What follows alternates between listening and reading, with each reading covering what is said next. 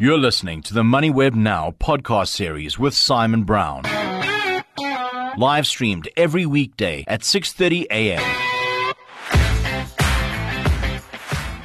Thursday, 26 January, MPC Day, I think a quarter percent increase. I'm Simon Brown, coming at you live and loud from the MoneyWeb Global Headquarters in Johannesburg, South Africa. On the show today, chatting with Gary Booysen from Rand Swiss. We had Tesla results out after the US close. But what is this best way to get exposure to, to electric vehicles? We'll, we'll dig around that. Uh, Bonang Mohale, President of Business Unity South Africa. The World Economic Forum in Davos. I mean, does it still have relevance? I mean, and, and, and if it does, is South Africa still important as uh, load shedding grips our economy.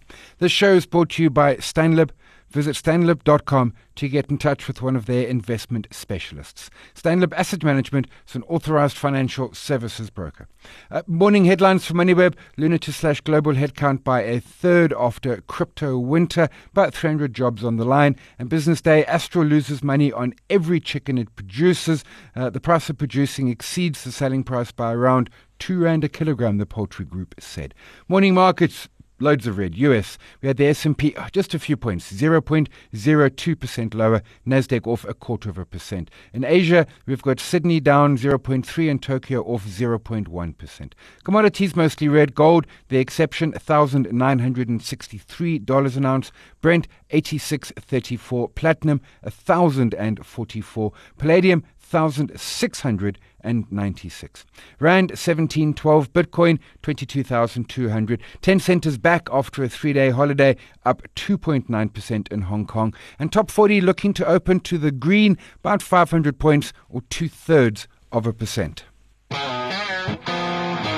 MoneyWeb now on the money. Also available on podcast.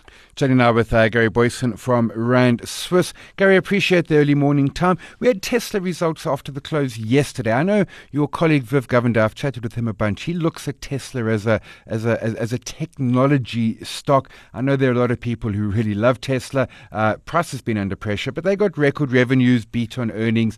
Question to you though electric vehicles are obviously becoming the future. Really good reporter from Citi earlier in the year.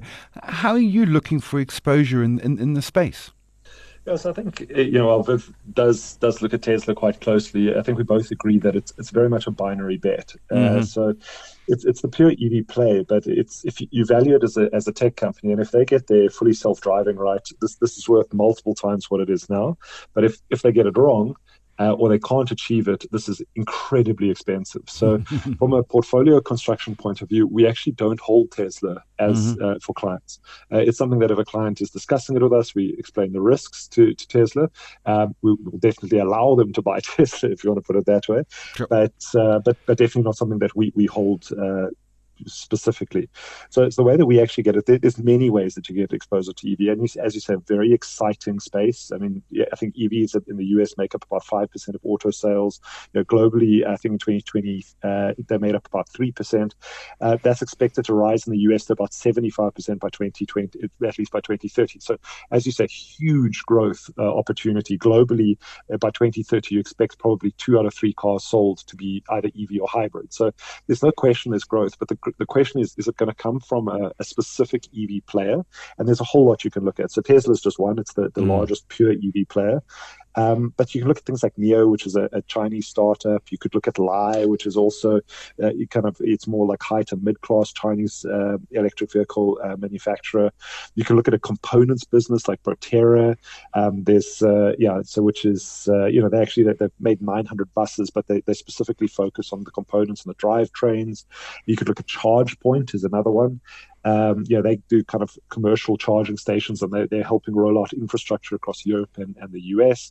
So, so, there's many ways you can get exposure, but but for us, the, the, the better way is actually to, to look at the established uh, auto manufacturers.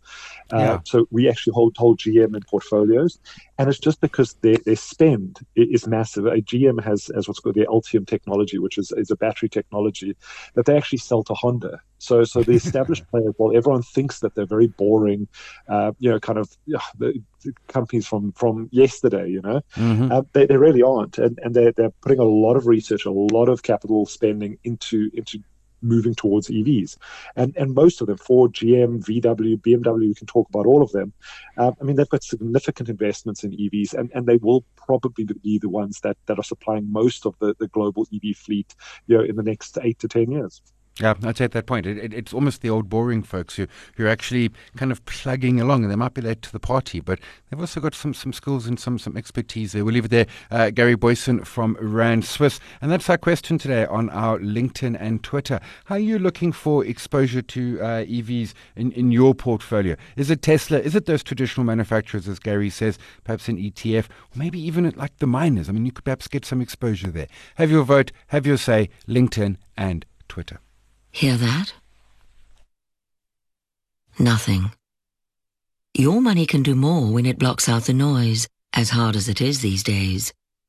When you invest in the Stanlib Balanced Cautious Fund, we manage the risks so that you can see stable inflation beating returns through market cycles. Invest with more certainty at stanlib.com forward slash more. Stanlib is an authorized financial services provider and a registered manager. MoneyWeb now on the money. I'm chatting with Bonang Mohale. He's president of Business Unity South Africa, Chancellor University of the Free State, and a ton else. We won't go into the rest of the CV. We would run out of time. Bonang, really appreciate the time to chat again. Talking Davos World Economic Forum, is it still the big event? Uh, it seemed quieter this year, but maybe that's because there's so much else sort of hogging limelight. I'm thinking war in Europe and, and energy crisis and inflation and interest rates. How big is Davos still in, in, in the globe? So you are absolutely correct. Even I decided to attend it online mm-hmm. rather than in person.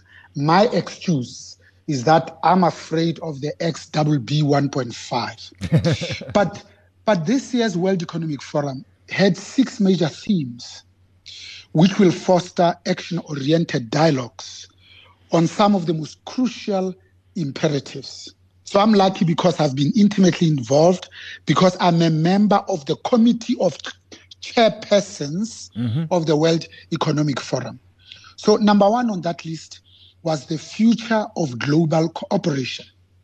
Mm. The second was the economic outlook. The third was building healthy and equitable society. The fourth was about safeguarding the planet. The penultimate one was about transforming industry and enhancing technology governance. So, over and above the normal top 10 global risks, and those were the usual, you know, the cost of living crisis, sure. the natural disasters and extreme weather events, geo-economic confrontation, failure to mitigate climate change, the erosion of social cohesion, and societal polarization large scale environmental damage incidents. They also even looked at the failure of climate change adaptation, widespread cybercrime, and also cyber insecurity. Mm-hmm. They mixed it with natural resource crisis and, of course, large scale involuntary migration. But what I actually enjoyed, Simon, was the fact that they also identified the top 10, and let me just mention the top six risks facing South Africa. Yeah. And those, fun enough, on top of it was state collapse. Number 2 mm-hmm. was debt crisis. Three was the collapse of services and public infrastructure. The fourth is the cost of living crisis. Yeah. The penultimate one is employment and livelihood crisis. And the last is illegal immigration. So for me, if I put all of them together, so 29 years into democracy, the country, of course, has a thousand and one challenges, often with conflicting priorities.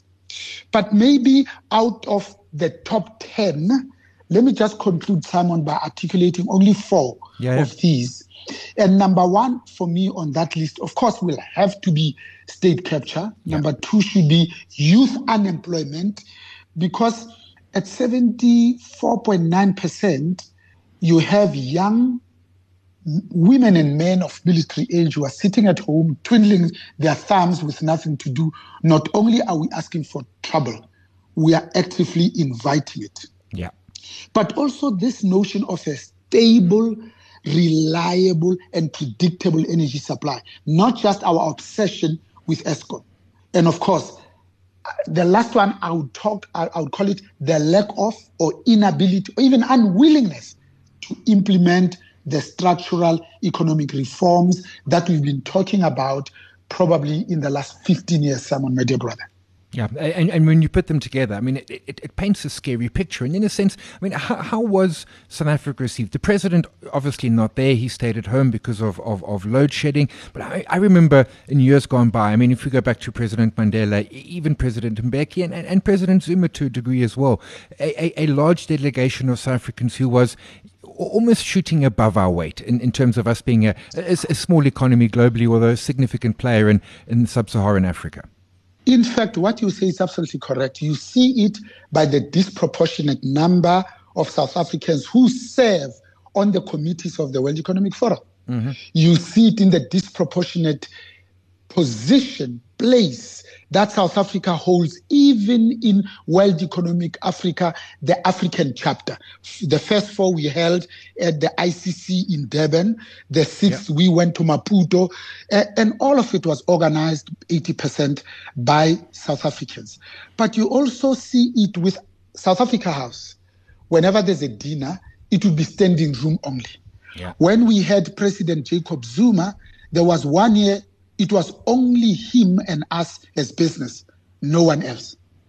And then we sat down and said, by the way, what were we going to say to the investors? That's when we decided, when we come back, to meet regularly with the then sitting president. We identified five um, issues that we we're going to uh, work on, each chaired by two CEOs, so 10 in total. Amongst those will be things like unanticipated uh, consequences mm-hmm. of policy changes. The second, the second and the most important was a whole committee chaired by Simphiwe Tshabalala, the current group CEO of Standard Bank, as to how av- to avoid um, uh, downgrading uh, by Moody's at that time. So for me, you know, 29 years into democracy, Simon, the issues that are confronting us today is load shedding. Yeah. And for me, uh, I say load shedding because this is what started in February of 2008. 15 years later, we have not solved it. So the country's power system, we know has about six gigawatt of effective capacity shortfall, mm-hmm. resulting in the worst levels of load shedding in history, with substantial economic costs.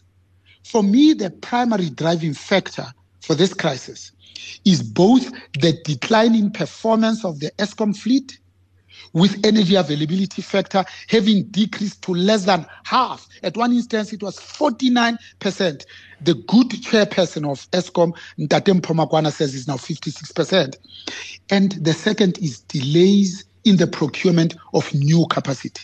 So when one looks at the status of independent power producers, the procurement programs for December 2011 to January 2023.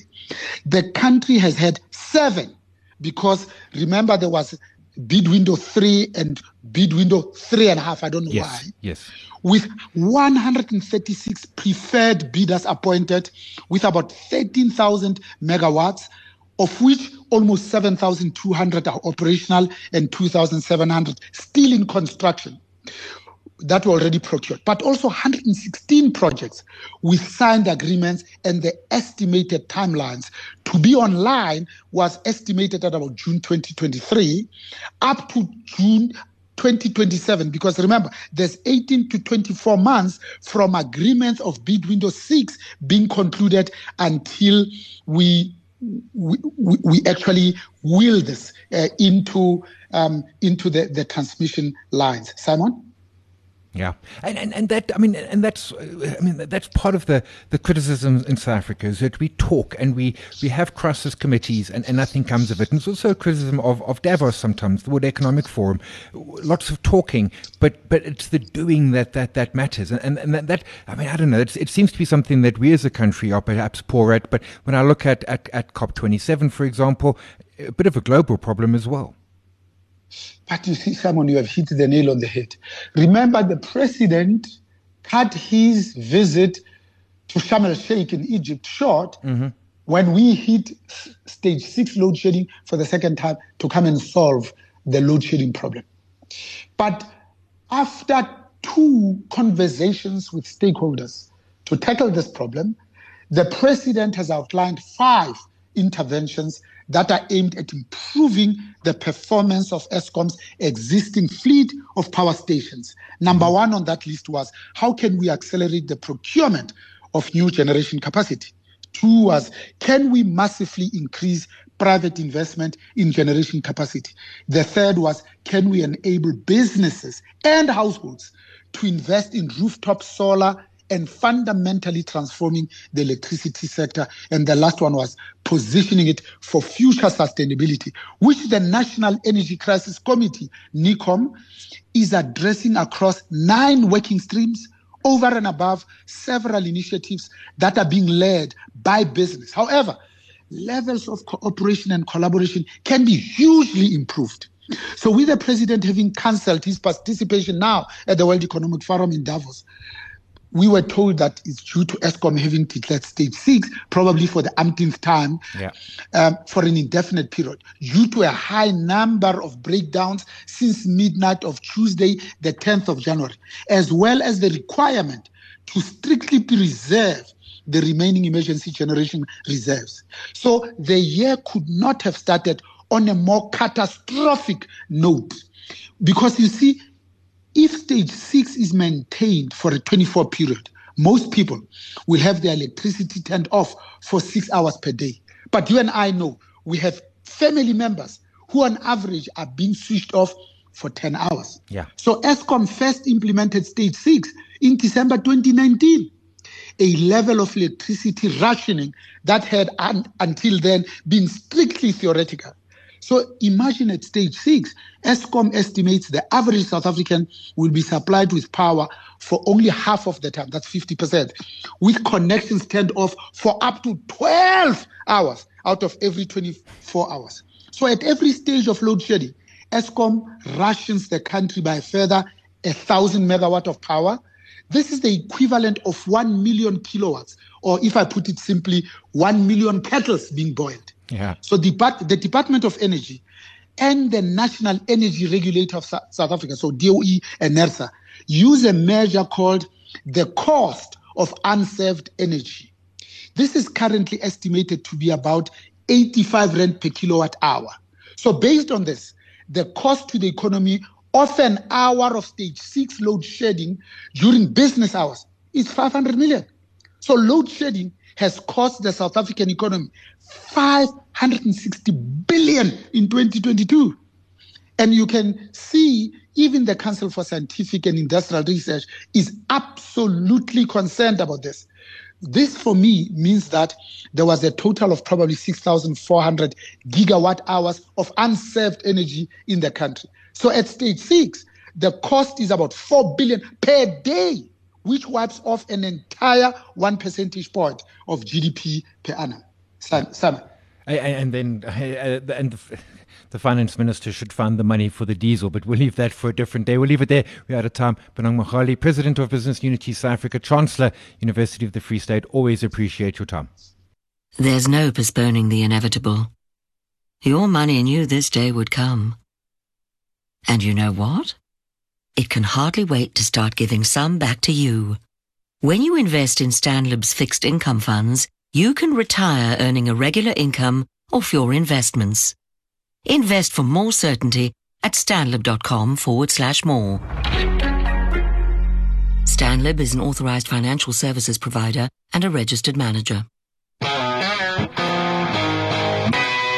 That's it for today. A poll yesterday, we were chatting with uh, Jimmy Moyaha, talking around that Arsenal ArcelorMittal SA update that actually saw them record a loss in the second half of the year after a $2.71 cent cent per share profit in H1. We asked if there is value in Arsenal ArcelorMittal. Almost half of you said no, and, and the view was that 2023 could well be worse. Uh, just over 40% said maybe. Uh, and the story there is that China reopening and, and demand for steel. As Jimmy said, there's better ways to get exposure exposure to that.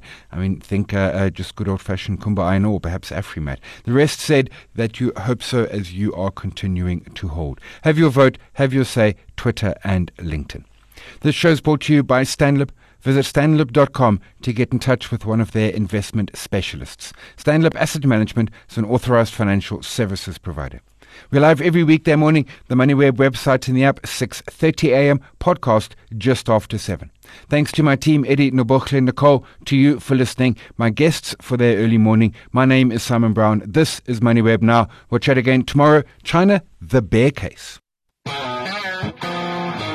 You've been listening to another MoneyWeb Now podcast, posted every weekday at 7 a.m. on moneyweb.co.za.